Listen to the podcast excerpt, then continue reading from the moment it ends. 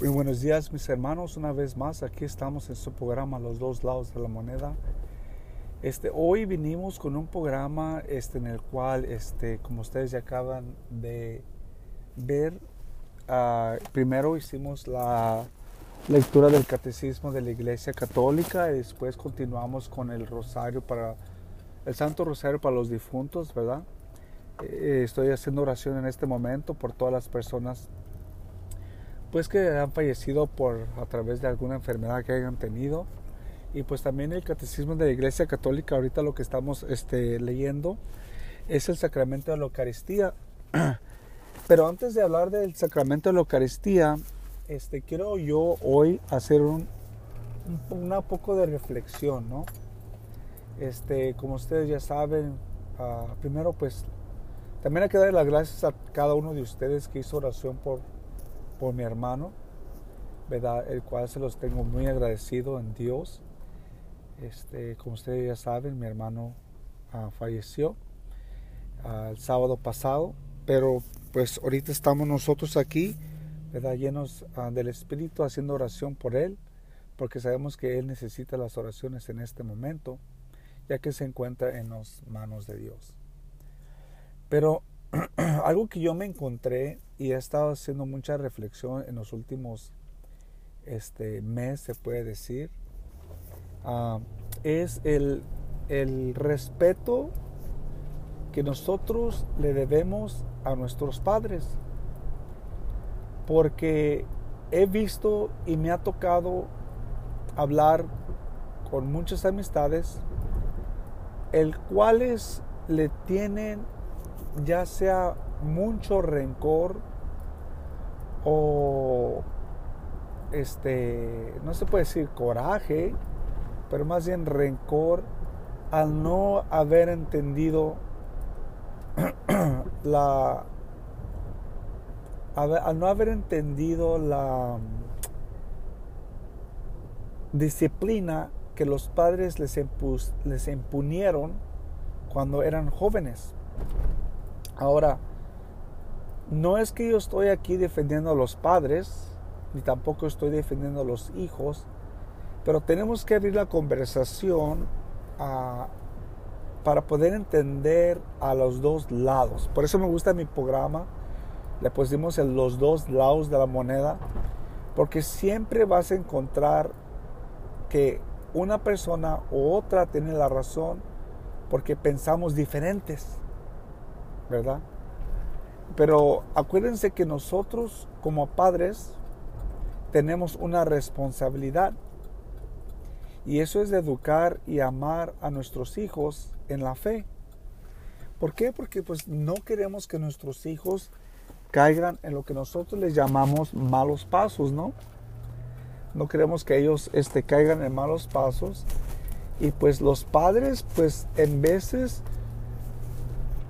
más bien dicho, muchas de las veces hacemos lo imposible para que nuestros hijos no caigan en esos caminos que sabemos que les va a traer, eh, no les va a traer felicidad, pues, ¿verdad?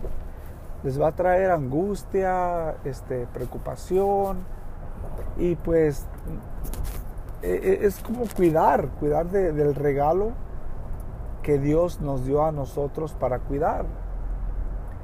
Pero también sabemos que hay, eh, se puede decir, recomendaciones en cómo educar al hijo, ¿verdad? Y este, ahí es donde el hijo entra, ¿verdad? El hijo pues también tiene el derecho también de, de recibir una educación de parte de los padres, ¿verdad? Pero también el hijo tiene que ser obediente.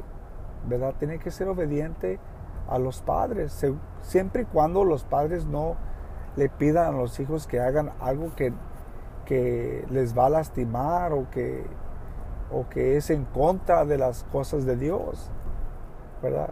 Si, un, si yo le digo a mi hijo, pórtate bien, y mi hijo no se porta bien, pues yo tengo el derecho como padre de hacer disciplina, de disciplinar a mi hijo, ¿verdad? Ahora que mi hijo no le guste que yo lo discipline, pues es otra, cosa, ¿verdad? Eh, y, yo creo que ahí es donde ah, en veces los hijos se ponen medio rebeldes en el hogar, ¿verdad? Y, y sabemos que llegan a una edad donde se pueden poner hasta, pueden ah, querer enfrentar a los padres, ¿verdad? Por, por uno quererlos disciplinar de una manera que, pensamos que es la correcta en ese momento por la situación que están pasando, ¿no? Sabemos que hay niveles de, disciplina, ¿verdad? Según eh, la, actitud del, joven, pues se tiene que eh, disciplinar. O sea, yo no soy, yo no soy psicólogo ni, consejero, ¿verdad? Pero, pero sí sabemos que pues se tiene que disciplinar un niño, ¿verdad? Las, porque si uno no lo disciplina, sabemos que después las leyes o la sociedad lo disciplina de una manera u otra, ¿verdad? Porque si el niño llega a ser adulto y no se llega a comportar, ¿verdad? De acuerdo a las normas de la sociedad, pues viola una de las leyes, ¿verdad? Y cae en problemas con la ley y la ley ya sea le da una, una, no sé, los, les da un, un ticket, lo que nosotros llamamos aquí en Estados Unidos una infracción, o simplemente pues este, los meten a la cárcel. Y es donde yo creo que ahí el padre, ahí es donde no quiere que el hijo llegue a caer, ¿no? Bueno, pues pero como les digo, este, el rencor a los padres, ¿verdad? No es bueno.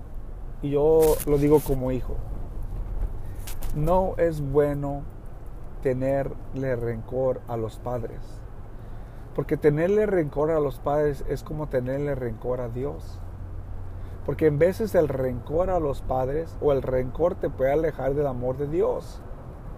Te puede alejar de acercarte a Dios de una manera que Él te lo está pidiendo. Acuérdense del mandamiento, amarás a Dios sobre todas las cosas. No juzgarás. ¿Verdad? Y el otro mandamiento es, honrarás a tu padre y a tu madre. O sea, ese es nuestro llamado como hijos. ¿Verdad? Ese es nuestro llamado como hijos. Honrar a nuestro padre y a nuestra madre. Si nuestros padres fueron buenos padres o no fueron buenos padres, el que los va a juzgar es Dios. Nosotros no podemos tomar, eh, no podemos tomar el lugar de Dios y empezar a juzgar a nuestros padres o empezar a hablar mal de ellos, ¿verdad? Todo se lo tenemos que ofrecer a Dios. Y yo sé que eso es muy difícil de entender, o es muy fácil decir eso, Juan Pablo, cuando tú no pasaste por lo que yo pasé? Bueno, pues yo te puedo decir que yo crecí sin padre. Lastimosamente, como yo siempre lo he dicho, ¿verdad? Yo no crecí con mi padre, mi papá no estuvo presente. Sí, hubo un tiempo donde yo como joven no entendía, no comprendía. Y sí, yo llegué, como se puede decir, a tener no un rencor, pero sí un resentimiento, pero ese resentimiento era, ah, era basado en el que yo no entendía o mi, mi, mentalidad o se puede decir mi madurez no alcanzaba a entender el por qué. Y como yo quería saber el por qué y no tenía las respuestas al por qué, pues eso me causaba frustración, y me enojaba y me frustraba porque yo no encontraba las respuestas que yo quería. Y pues claro que yo nunca las iba a encontrar. Yo nunca iba a encontrar esas respuestas a las cuales yo preguntaba por qué. Pues porque yo nunca estuve en el lugar de mis padres, ¿verdad? Yo nunca estuve en el lugar de mis padres, nunca viví su estilo de vida y nunca pasé lo que ellos pasaron o por lo que pasaron o por qué tuvieron que pasar lo que pasaron. ¿Sí me entiendes?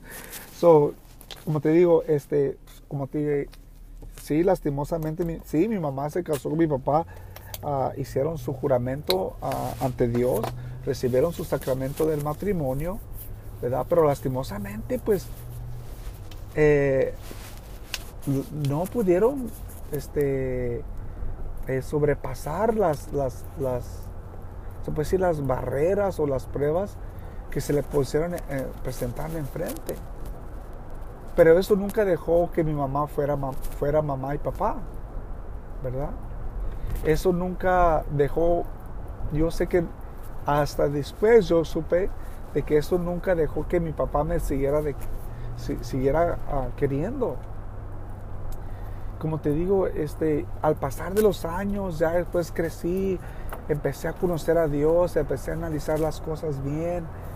Y, después de haber, recibido eh, ayuda espiritual, ¿verdad? Y yo el querer buscar la verdad, me encontré con una verdad que nunca, que nunca pensé que iba a ser la respuesta a mis preguntas. Y ahí es donde yo encontré en los diez mandamientos la verdad. Jesucristo, ¿no? No juzgues. Honra a tu padre y a tu madre, ¿verdad? Eso es lo que amarás a Dios sobre todas las cosas y al prójimo como a ti mismo. Eso es lo que yo encontré.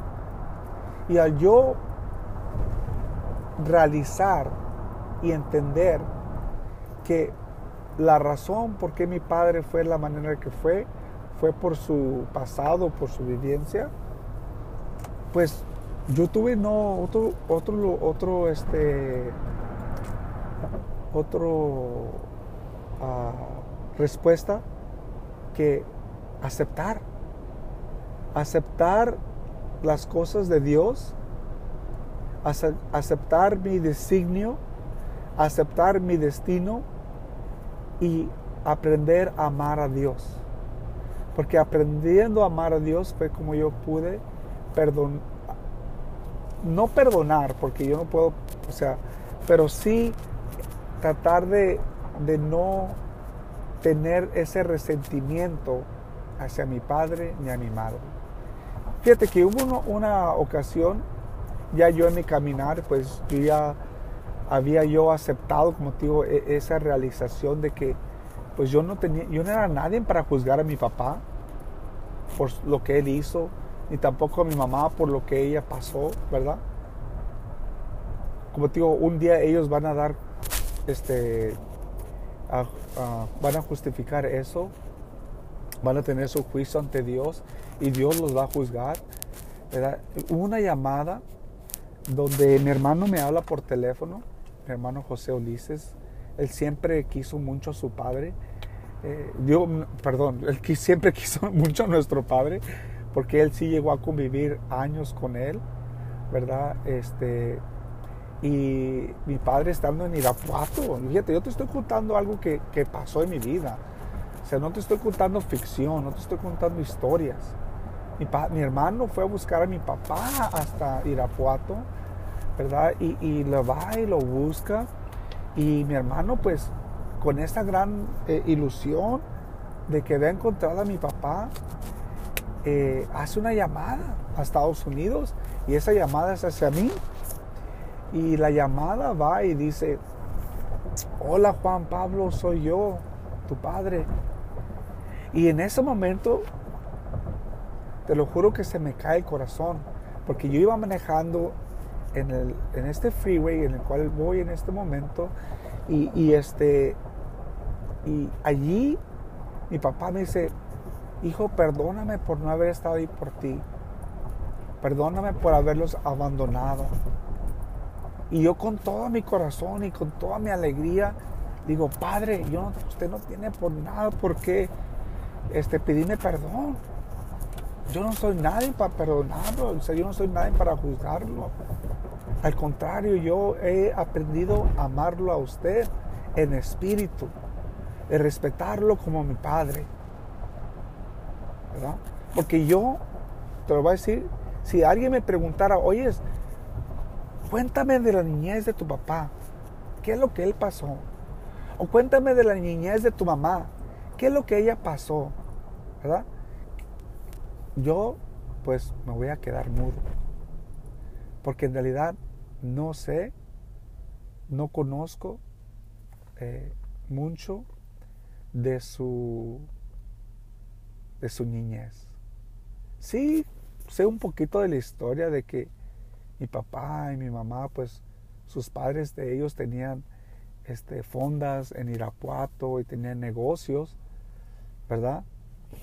Pero no puedo, no te puedo decir este, en qué estaba involucrado mi papá en, su juventud, o qué fue lo que lo llevó a él a enamorarse de mi mamá, o qué fue lo que él llevó a, a decidir, ¿sabes qué? Ya no quiero seguir en esta relación. O sea, yo no puedo. ¿Por qué? Porque como te digo, son, respuestas, son preguntas a las, cuales yo no tengo respuestas porque yo, no estuve en su mente de él cuando hizo estas decisiones. ¿no? So, el llamado de hoy, yo creo que es muy importante, mis hermanos. Yo creo que es muy importante. Y si usted me está escuchando, pónganlo en oración. Si usted pone post de Dios es único, Dios es nuestro y yo con Dios y yo y usted tiene a Dios en su mente y en su palabra, pero sabemos que dentro de su corazón usted no ha sanado y usted tiene un rencor en contra de su padre o de su madre, está pecando en contra de Dios, en contra de los mandamientos. ¿Verdad? Eso es lo que está, es lo que nosotros podemos rescatar hoy. No como dice, no es necesario juzgar a nuestros padres. No es necesario, ¿verdad? Este, tratar de, de razonar con ellos. Pero los padres también tenemos un llamado muy importante y es llamar a nuestros hijos. ¿verdad? Si es, si es necesario pedirles perdón.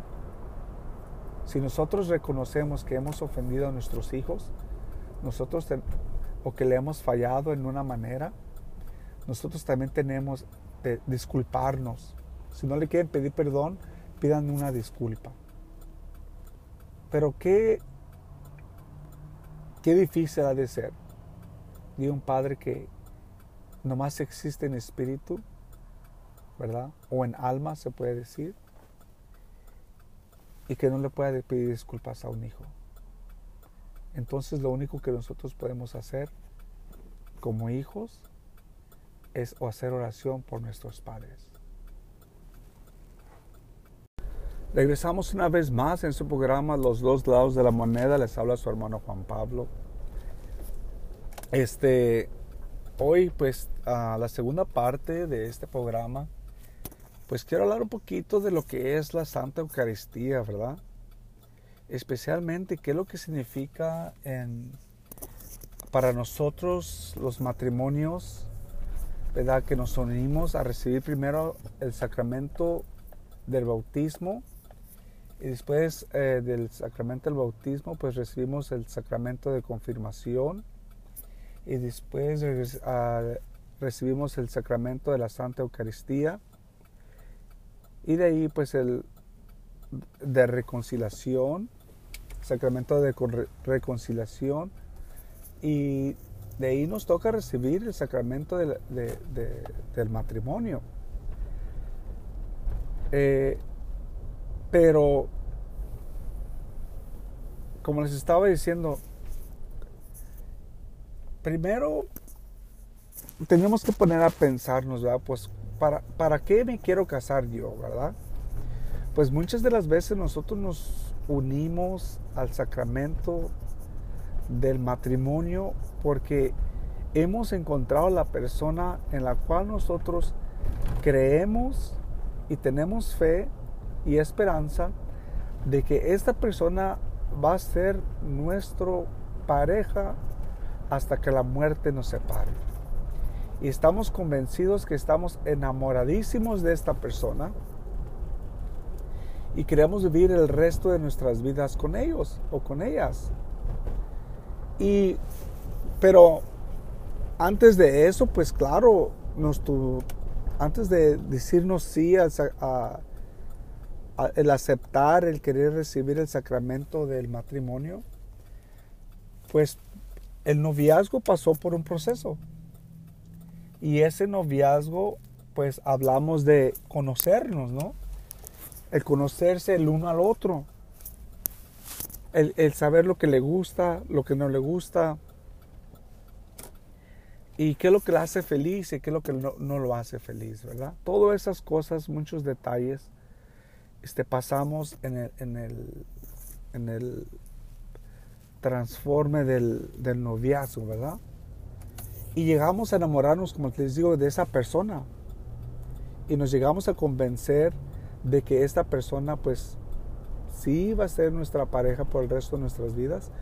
Y, y les, y estamos ya, y nos preparamos para darles el sí y hacer la promesa ante Dios. Pero en realidad esa es la única razón por la cual nosotros debemos aceptar el sacramento del matrimonio?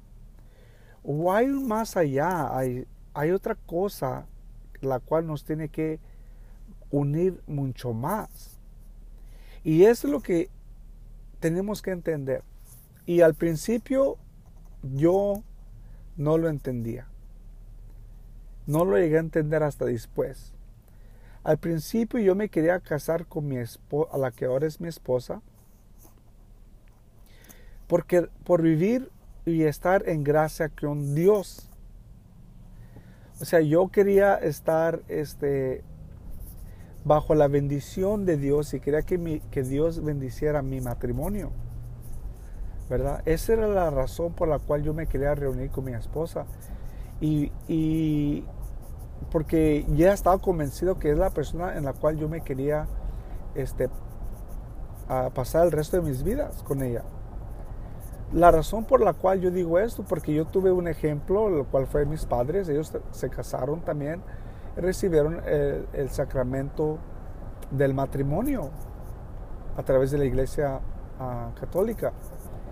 Y al recibir el sacramento del matrimonio, pues ellos empezaron su caminar. Y un día yo dije, si un día yo me llego a casar, yo quiero casarme para siempre. Yo no me quiero casar por un ratito, yo no me quiero casar por unos años.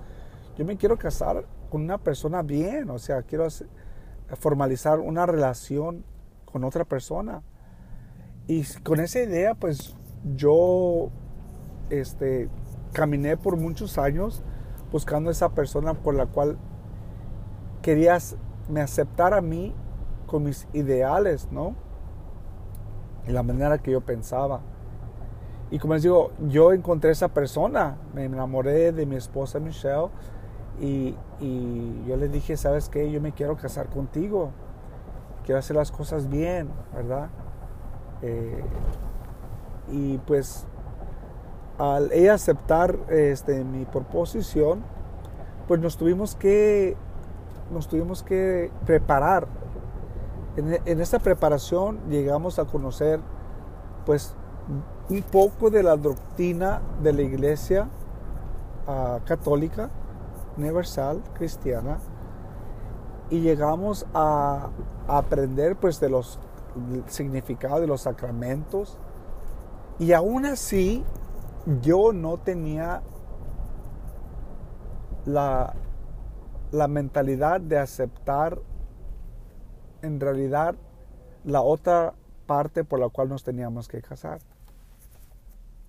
Y pues por supuesto, porque no estaba yo en gracia con Dios, y pues eso me, me, cegaba de una manera u otra, de ver la, realidad y la verdad que hay detrás de, del otro sacramento. Entonces, cuando mi esposa y yo nos decidimos casarnos, nuestro sacerdote nos dice, espérate, tú ya recibiste el sacramento de bautismo, ¿correcto? Sí. ¿Ya recibiste el sacramento de la Eucaristía? No. Ah, antes de casarte tienes que recibir el sacramento de la Eucaristía y de reconciliación. Porque si no, no te puedes casar a través de la iglesia. Porque ya discerniste tú que te quieres casar y que quieres recibir el sacramento del matrimonio. Pero ahora tienes que, tienes que prepararte para recibir a Cristo. Y eso es donde nosotros, como te digo, aprendimos de los sacramentos y nos preparamos y aprendimos un poco de la doctrina de la iglesia.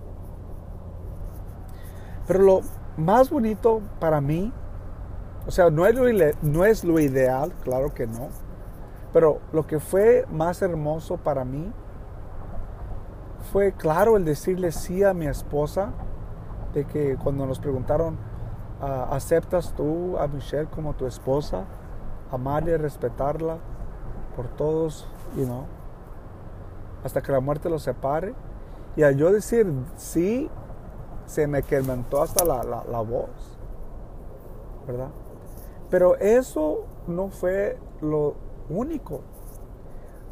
La otra, el otro sacramento que nosotros recibimos, o bueno, pues que yo recibí, fue el sacramento de la Eucaristía, el cual me unió otra vez con Cristo.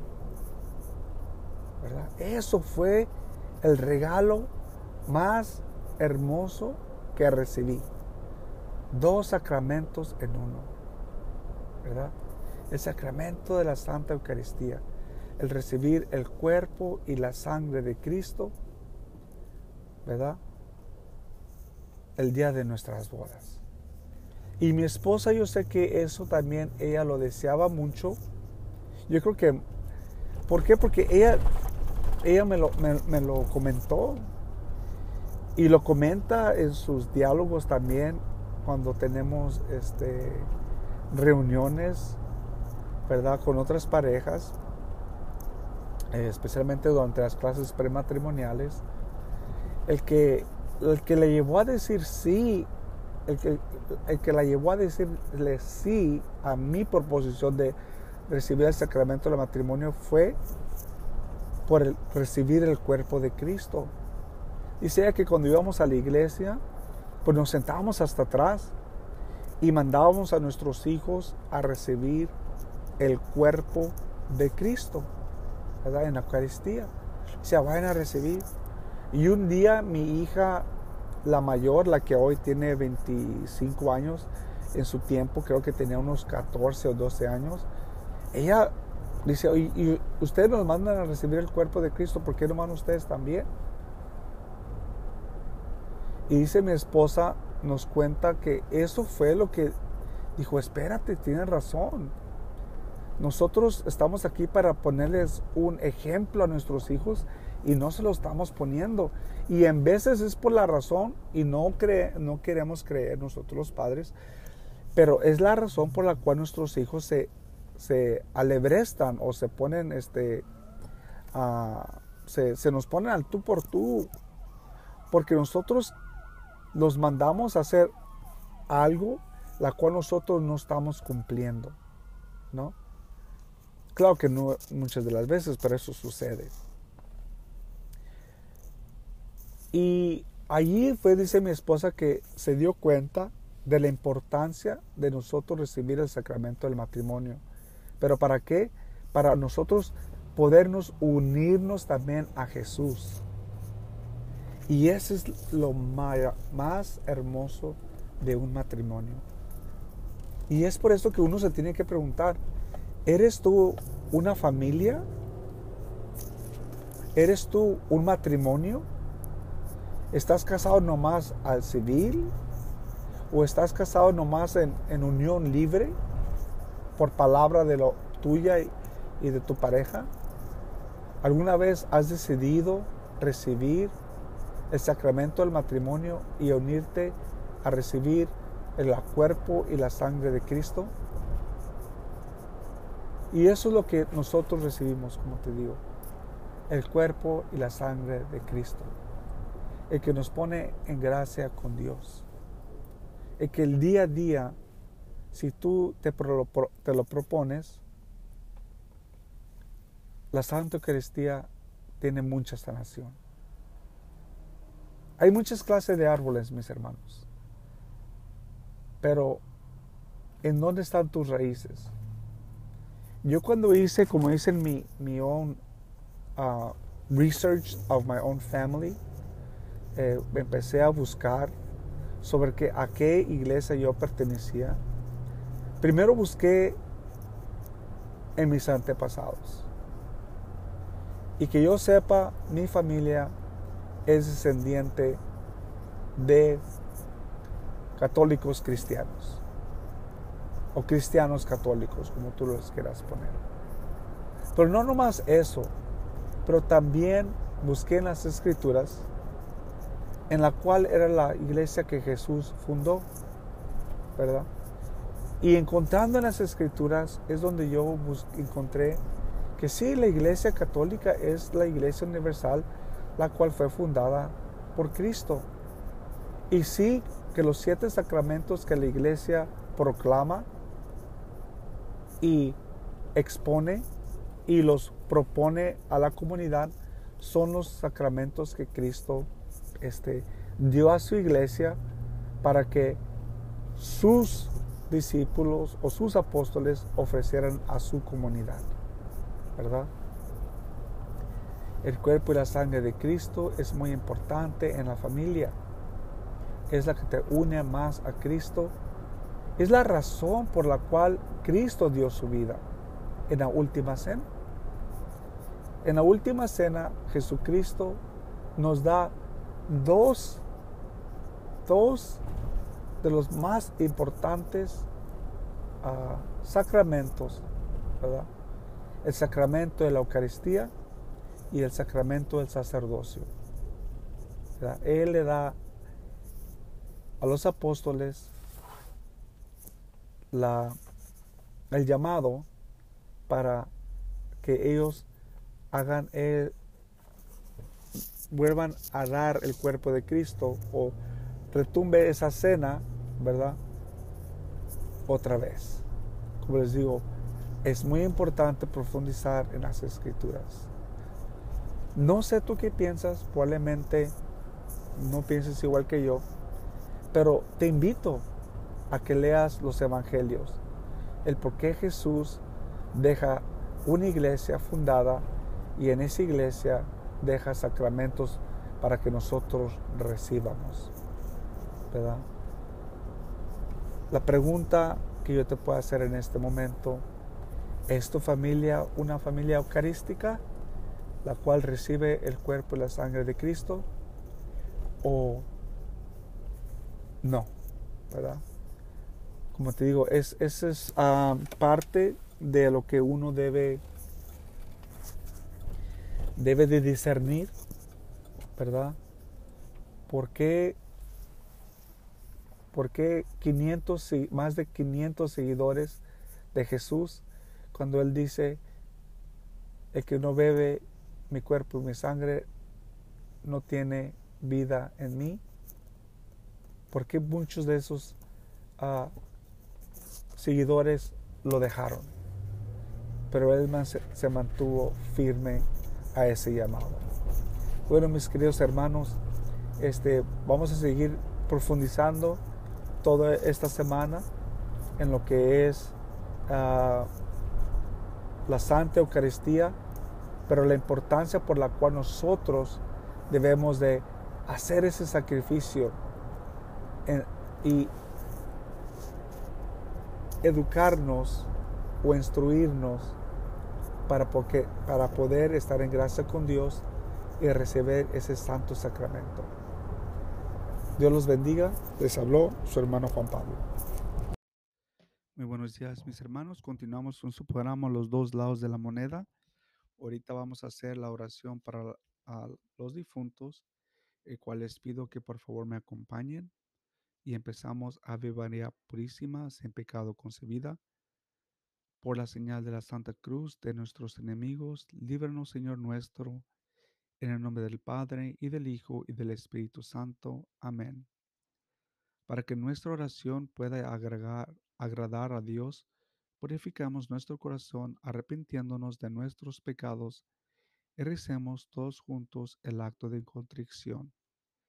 Señor mío, Jesucristo, Dios y hombre verdadero, Creador y Redentor mío, por ser tú quien eres y porque te amo sobre todas las cosas, me pesa de todo corazón haberte ofendido. Propongo enmendarmente y confesarme a su tiempo. Ofrezco todo cuando hiciere en satisfacción de mis pecados y confío en tu bondad y misericordia infinitas, que me perdonarás por tu preciosa sangre y me, la, y me darás la gracia para nunca más pecar. Amén.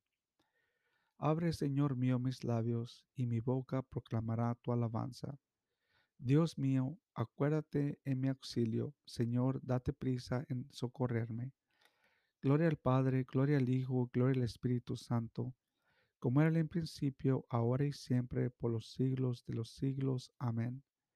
Abre, Señor, nuestros labios y limpia nuestros corazones de impertentes pensamientos. Ilumina nuestro entendimiento con la luz del Espíritu Santo, para que atente, digna y devotamente recemos este Santo Rosario, pidiéndote por el eterno descanso de nuestro hermano José Ulises, te damos gracias por la vida que le diste y muy especialmente por las personas que estamos presentes.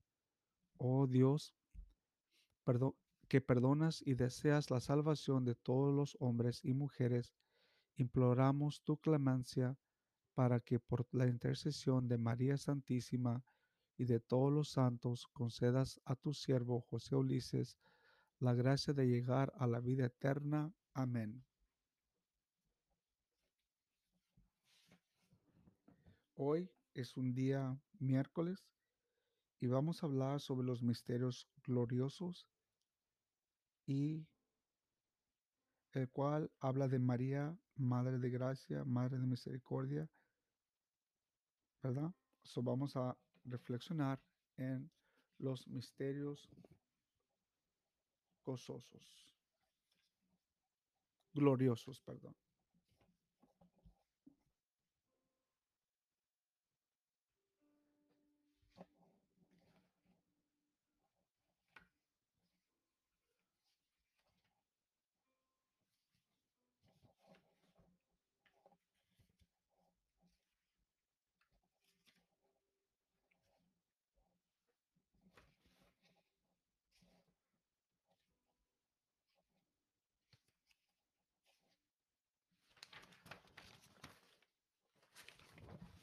Vamos a empezar y dice, primer misterio, los voy a leer los cinco misterios y hacemos a Ave María por el tiempo que tenemos.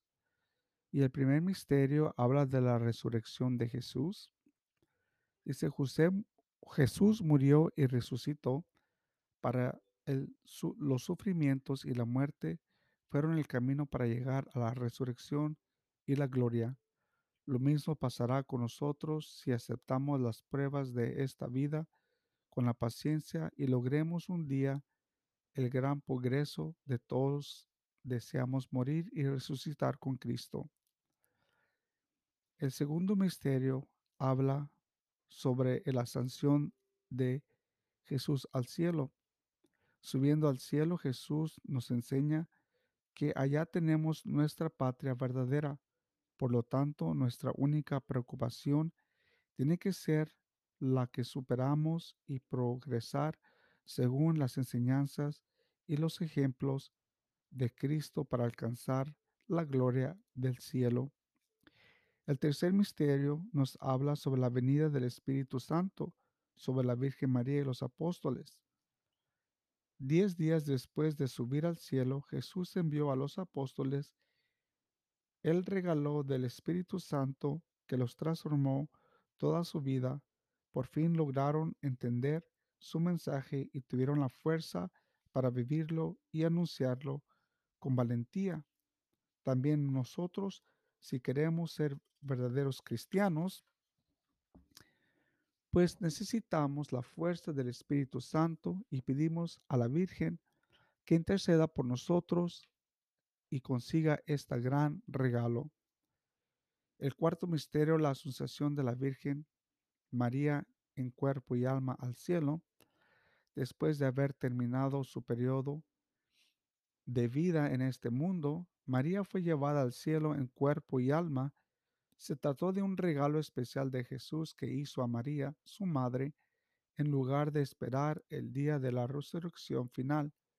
Jesús quiso que pronto fuera el a gozar con él en cuerpo y alma.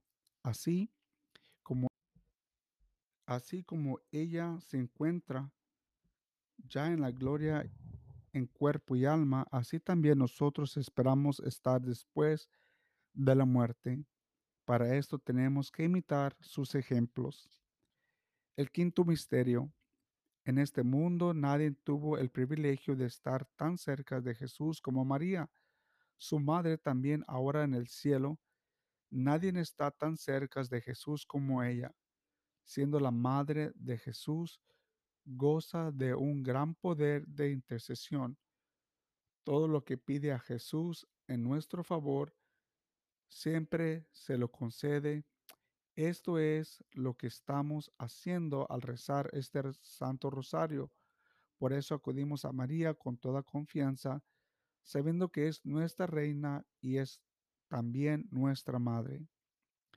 Oh soberana Virgen María, Madre de Dios, que resucitada en el cuerpo y alma, fuiste sublimada a la gloria de la coronada como emperatriz de los ángeles, de los hombres.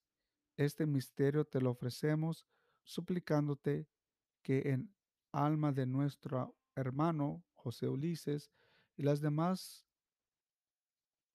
del almas en el purgatorio merezcan por tus ruegos ser libres de las penas que padecen para que sean coronadas de la gloria y que en compañía de tu Santísimo Hijo te amen por todos los siglos de los siglos. Amén. Padre nuestro que estás en el cielo, santificado sea tu nombre, venga a nosotros tu reino, hágase tu voluntad en la tierra como en el cielo. Danos hoy nuestro pan de cada día, perdona nuestras ofensas, como también nosotros perdonamos a los que nos ofenden.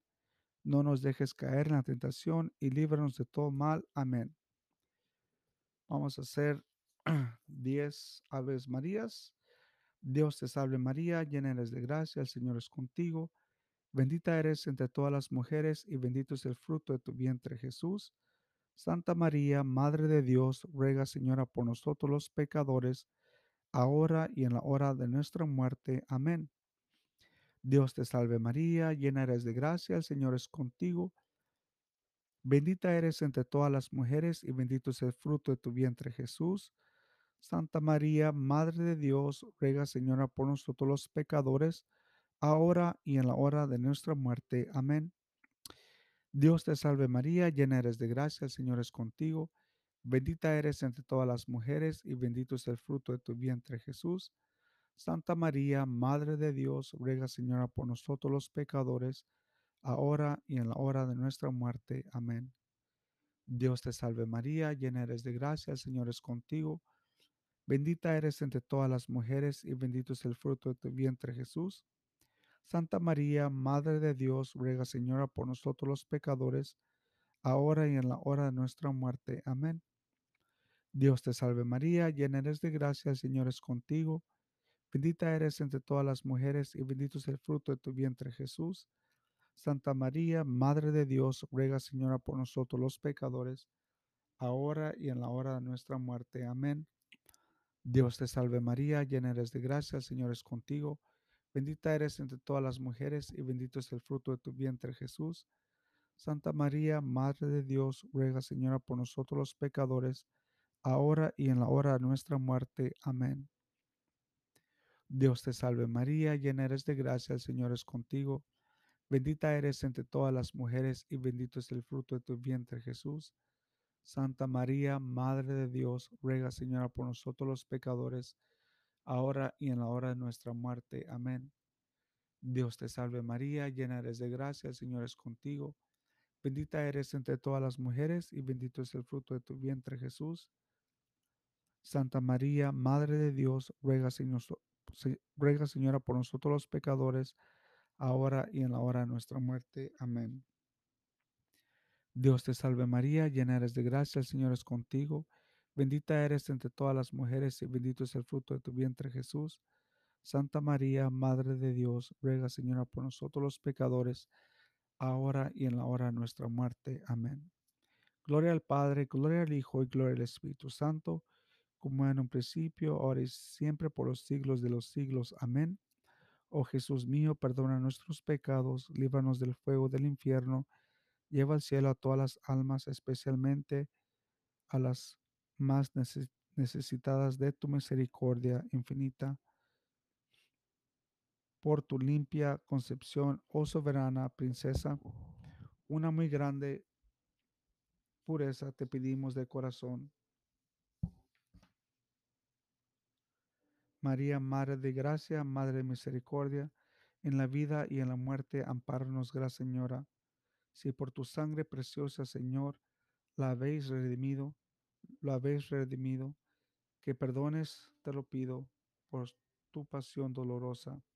Dale, Señor, el descanso eterno y brille para ellas la luz perpetua. Que las almas de los fieles difuntos por la misericordia de Dios, descansen en paz, así sea. Bueno, ahora hacemos una oración muy importante en el rosario.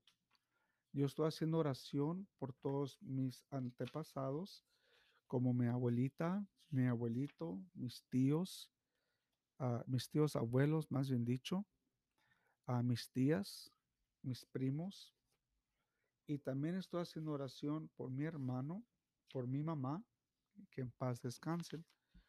Este, vamos a empezar con la litanía de la Santísima Virgen María. Ustedes dicen, Señor, ten piedad de él, ¿verdad? Señor, ten piedad de él. Cristo, ten piedad de él. Señor, ten piedad de él. Cristo, óyenos. Cristo, escúchanos. Por favor, su respuesta es, ten piedad de él o de ella. Padre Celestial que eres Dios, Hijo Redentor del mundo que eres Dios, Espíritu Santo que eres Dios, y Santísima Trinidad que eres un solo Dios. Ahora lo siguiente ustedes pueden responder, ya sea ruega por él o ruega por ella según su antepasado o por la persona que esté haciendo oración. Santa María, Santa Madre de Dios, Santa Virgen de los Vírgenes, Madre de Jesucristo, Madre de la Iglesia, Madre de la Divina Gracia, Madre Purísima, Madre Castísima, Madre Virgen, Madre Incorrupta, Madre Inmaculada, Madre Amable, Madre admirable, Madre del buen consejo, Madre del Creador,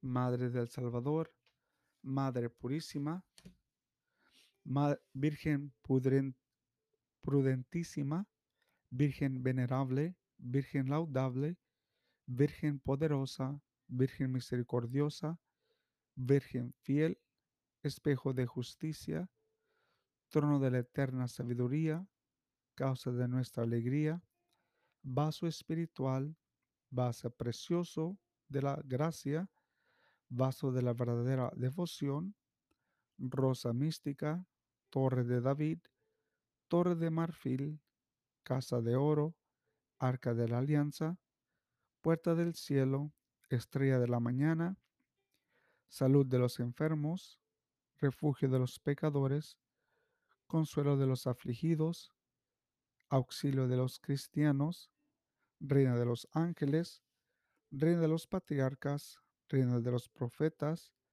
reina de los apóstoles, reina de los mártires, reina de los confesores, reina de las vírgenes, reina de los santos, reina concebida sin pecado original, Reina elevada al cielo, Reina del Santísimo Rosario, Reina de las familias y Reina de la paz. Ustedes contestan, por favor. Perdónanos, Señor, escúchanos, Señor, y ten piedad y misericordia de nosotros. Cordero de Dios que quitas el pecado del mundo, Cordero de Dios que quitas los pecados del mundo, y Cordero de Dios que quitas los pecados del mundo.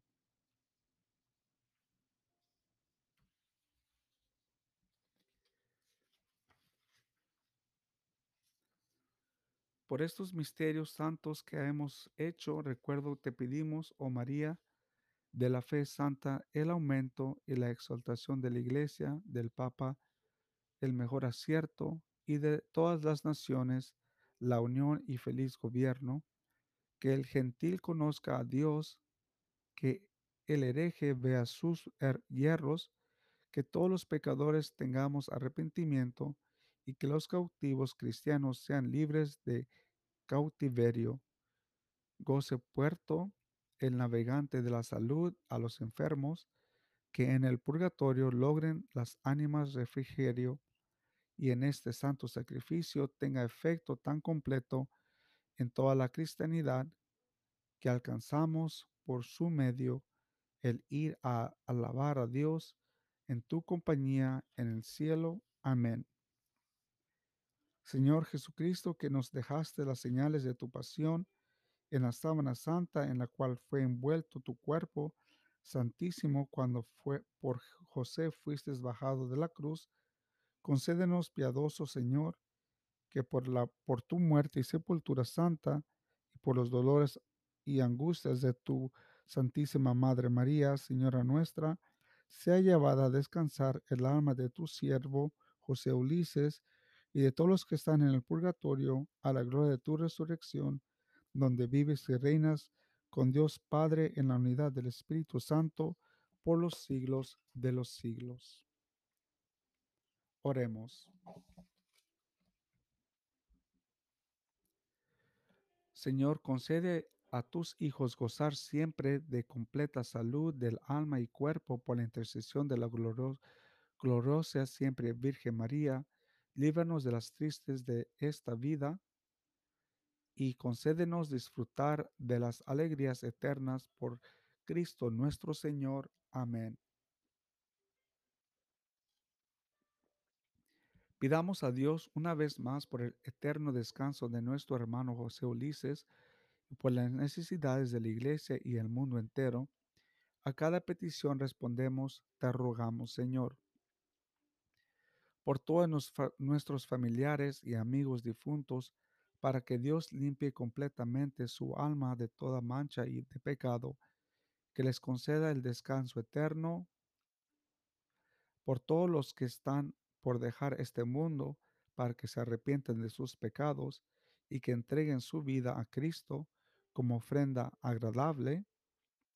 Por todos los que no conocen a Cristo, para que Dios mueva su corazón les conceda la oportunidad de conocerlo y entregarse a Él sin reservas por todos nuestros para que estemos siempre preparados para el gran encuentro con Cristo, por los pastores de la iglesia, para que prediquen con valentía y autenticidad la palabra de Dios y así vayan despertando los, en los feligreses el sentido verdadero de la vida y de la muerte.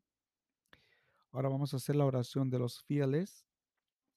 Pidamos a nuestro Pidamos por nuestro hermano José Ulises, a nuestro Señor Jesucristo, que ha dicho, yo soy la resurrección y la vida, el que cree en mí, aún ya haya muerto, vivirá y está vivo y cree en mí, no morirá siempre, para siempre. A cada petición responderemos, te lo pedimos, Señor. Señor, tú que oraste en la tumba de Lázaro, dignante enjugar nuestras lágrimas, tú que resucitaste a los muertos dignamente a dar la vida eterna a nuestro hermano José Ulises, tú que perdonaste en la cruz al buen ladrón y lo prometiste en el paraíso, dignamente perdonar y llevar al cielo a nuestro hermano José Ulises. Tú que has purificado a nuestro hermano José Ulises con el agua del bautismo y lo ungiste con el óleo de la confirmación, dignamente admitirlo en tus santos y elegidos. Tú que alimentaste a nuestro hermano José Ulises con tu cuerpo y tu sangre, dignamente, dígnate también admitirlo en la mesa de tu reino. Y a nosotros que lloramos su muerte, dignamente confortarnos con la fe y la esperanza de la vida eterna. Te lo pedimos, Señor. Rezamos un Padre nuestro, una Ave María y una gloria por las intenciones y necesidades del Santo Padre. Padre nuestro que estás en el cielo, santificado sea tu nombre. Venga a nosotros tu reino, hágase tu voluntad en la tierra como en el cielo. Danos hoy nuestro pan de cada día y perdona nuestras ofensas, como también nosotros perdonamos a los que nos ofenden. Y no nos dejes caer en la tentación y líbranos de todo mal. Amén.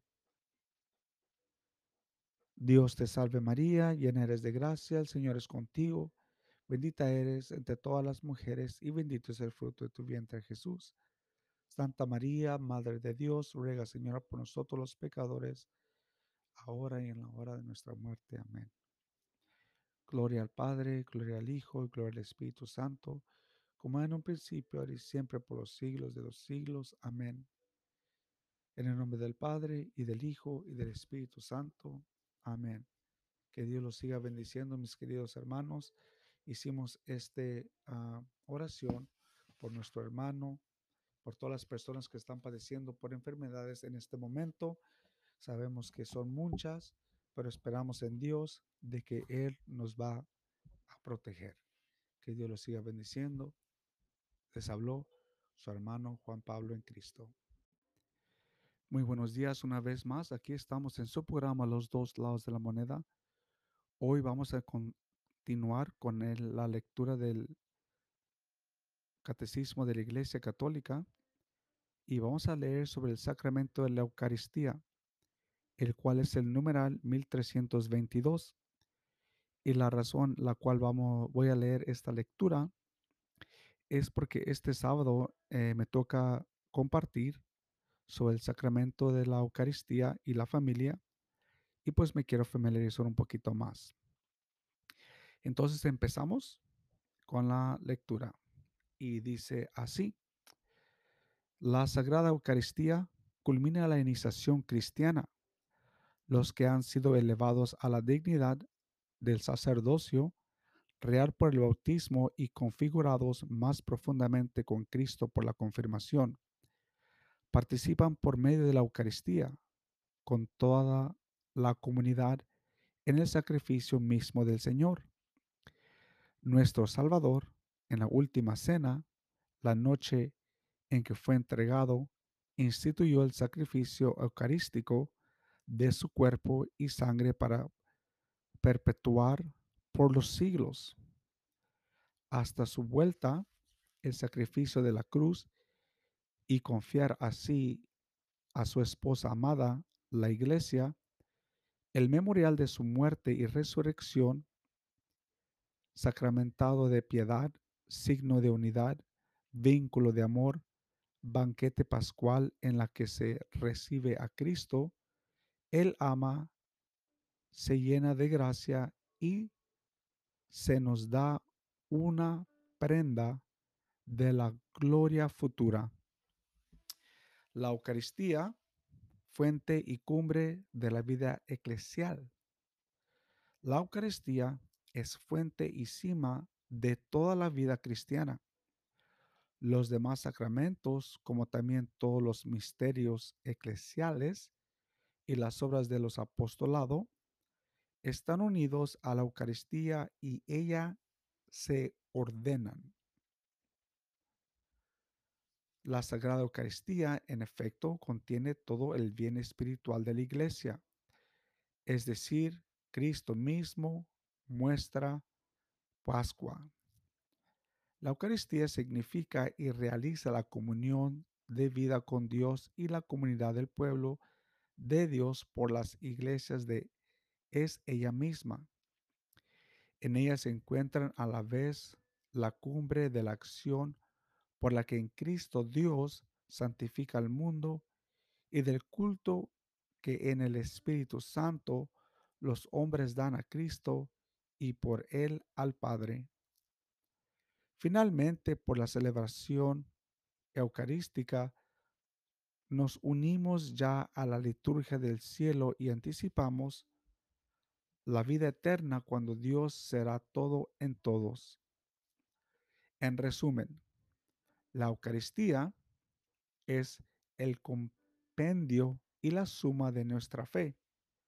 Nuestra manera de pensar armoniza con la Eucaristía y a su vez la Eucaristía confirma nuestra manera de pensar.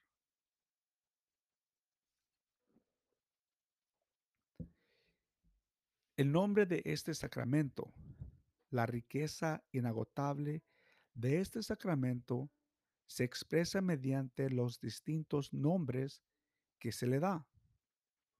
Cada uno de estos nombres evoca alguno de sus aspectos. Se le llama Eucaristía porque es acción de gracias a Dios.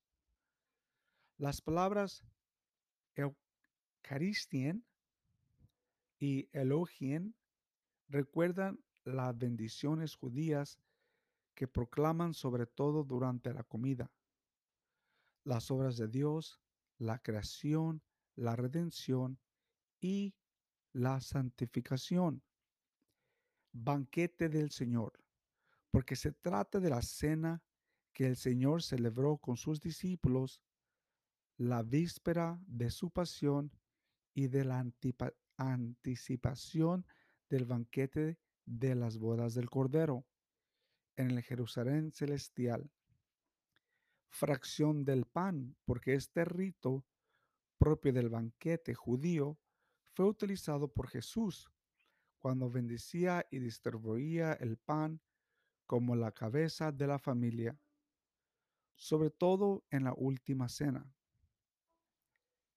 En este gesto los discípulos la reconocerán después de su resurrección y con esta expresión los primeros cristianos designaron sus asambleas eucarísticas. Con él se, quiere significar que todos los que comen de este único pan partido que es Cristo entran en comunión con él y forman un solo cuerpo con él. Asamblea Eucarística. Porque la Eucaristía es celebrar en la asamblea de los fieles expresión visible de la iglesia, memorial de la pasión y la de la resurrección del Señor. Santo sacrificio porque actualiza el único sacrificio de Cristo Salvador e incluye la ofrenda de la iglesia. O también santo sacrificio de la misa, sacrificio de alabanza, sacrificio espiritual, sacrificio puro y santo, puesto que completa y supera todos los sacrificios de la antigua alianza. Santa y divina liturgia, porque toda la liturgia de la iglesia encuentra su centro y su expresión más densa en la celebración de este sacramento. En el mismo sentido se la llama también celebración de los santos misterios. Se habla también del Santísimo Sacramento porque es el sacramento de los sacramentos. Con este nombre se designan las especies de la Eucaristía, de las especies eucarísticas guardadas en el sagrario.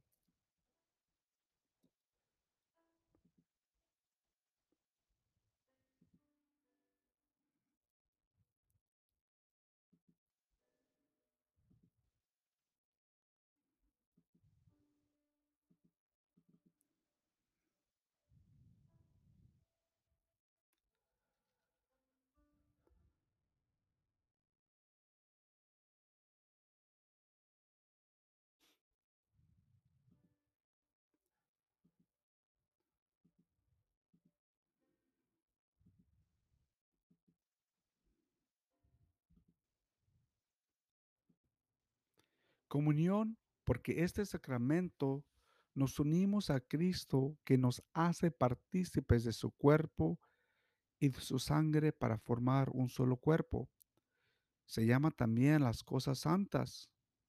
Es el sentido primero de la comunión de los santos, que se habla el símbolo de los apóstoles, pan de los ángeles, pan del cielo, medicina inmortal viático.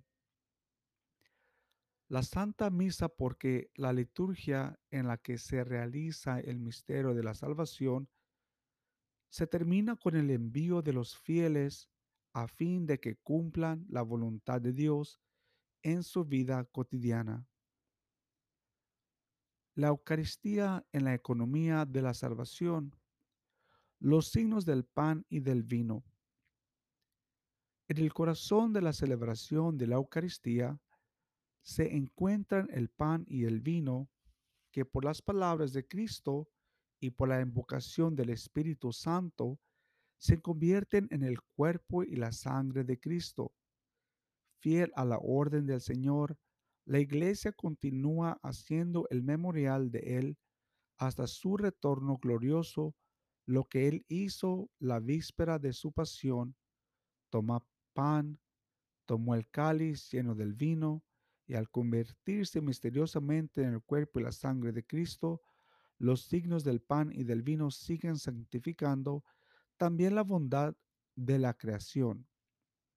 Así en el ofertorio clamamos gracias al Creador por el pan y el vino, fruto del trabajo del hombre, pero antes fruto de la tierra y de la vid, dones del Creador. La iglesia ve en el gesto de Melquisedec, rey y sacerdote, que ofreció pan y vino, una configuración de su propia ofrenda. ofrenda. La antigua alianza, el pan y el vino eran ofrecidos como sacrificio entre los primicias de la tierra en la señal reconocimiento del, al Creador pero reciben también una nueva significación en el contexto del Éxodo. Los panes hacimos que Israel coma cada año en la Pascua conmemorar la salida apresurada y libertadora de Egipto. El cuerpo del maná del desierto sugerirá, sugerirá siempre a Israel que vive del pan de la palabra de Dios. Finalmente, el pan de cada día es el fruto de la tierra prometida, prenda de la fidelidad del Dios a, a sus promesas. El cáliz de bendición. Al final del banquete pascual de los judíos, añade a la alegría festiva del vino una dimensión escatológica la de la espera mesiánica, del restablecimiento de Jerusalén. Jesús instituyó su Eucaristía dando un sentido nuevo y definitivo a la bendición del pan y del cáliz. Los milagros de la multiplicación de los panes, cuando el Señor dijo la bendición, partió y distribuyó los panes por medio de sus discípulos.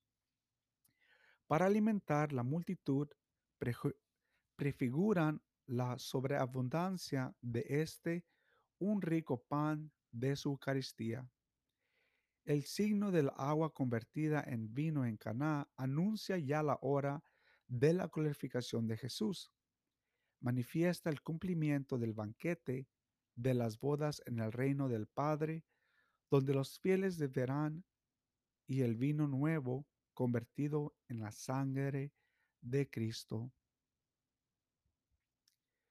El primer anuncio de la Eucaristía dividió a los discípulos, igual que el anuncio de la pasión los escandalizó.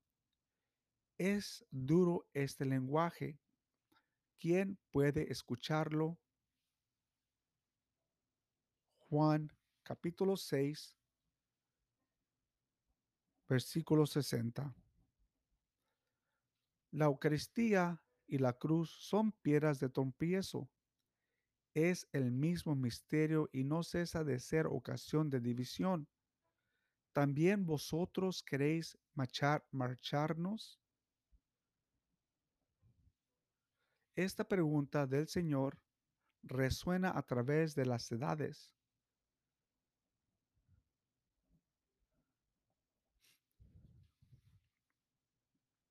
Como invitación de su amor a descubrir que solo Él tiene palabras de vida eterna. ¿Y qué es acoger en la, la fe el don de la Eucaristía? Es acogerlo a Él mismo. La institución de la Eucaristía. El Señor, habiendo amado a los suyos, los amó hasta el fin. Sabiendo que había llegado la hora de partir de este mundo, para retornar a su padre en el transcurso de una cena. Les, lavó los pies y les dio el mandamiento del amor, para dejarles una prenda de este amor, para no alejarse nunca de los suyos y hacerles partícipes de sus Pascuas. Instituyó la Eucaristía como memorial de su muerte y resurrección y ordenó a sus apóstoles celebrarlo hasta su retorno, constituyéndoles entonces sacerdotes del Nuevo Testamento. Los tres evangelios hipnóticos y San Pablo nos han transmitido el relato de la institución de la Eucaristía. Por su parte, San Juan relata las palabras de Jesús en la sinagoga de Cafarnaum, palabras que preparan la institución de la Eucaristía. Cristo se designa a sí mismo como el pan de vida, bajado del cielo. Jesús escogió el tiempo de la Pascua para realizar que había anunciado en Cafarnaum dar a sus discípulos su cuerpo y su sangre. Llegó el día de los asimos en el que se había de inmolar el cordero de la Pascua. Jesús Jesús escogió, Jesús envió a Pedro y a Juan diciendo, id y prepararnos la Pascua para que la comamos. Fueron y prepararon la Pascua. Llegada la hora, se puso a la mesa con los apóstoles y les dijo, con ansia he deseado comer esta Pascua con, vosotros antes de padecer, porque os digo que ya no comerá más hasta que haya su cumplimiento en el reino de Dios. Y tomó pan, dio gracias, lo partió y se lo dio, diciendo, este es mi cuerpo que va a ser entregado por vosotros. Hacer esto en recuerdo mío. De igual modo, después de cenar, tomó el cáliz diciendo, Este cáliz es la nueva alianza en mi sangre, que va a ser derramada por vosotros. Lucas capítulo 22, versículo 7 al 20.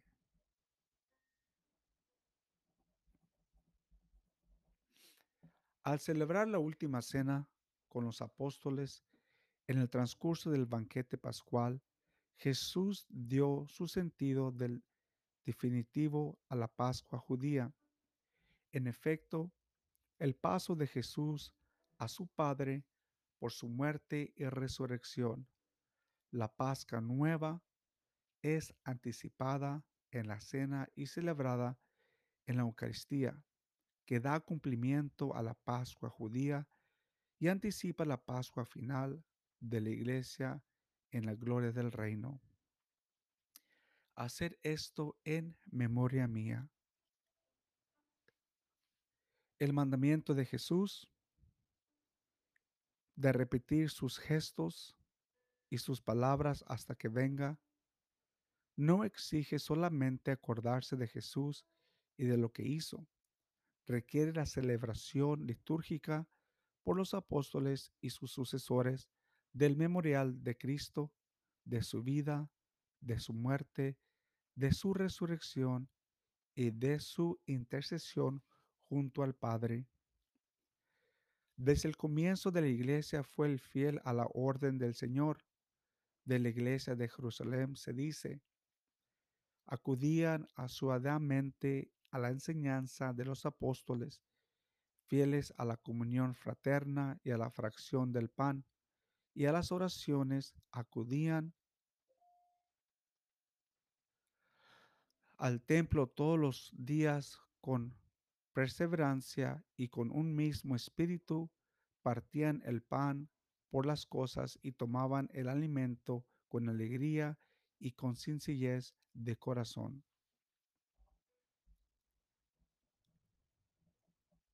Era sobre todo el primer día de la semana, es decir, el domingo, el día de la, de la resurrección de Jesús, cuando los cristianos se reunían para partir el pan.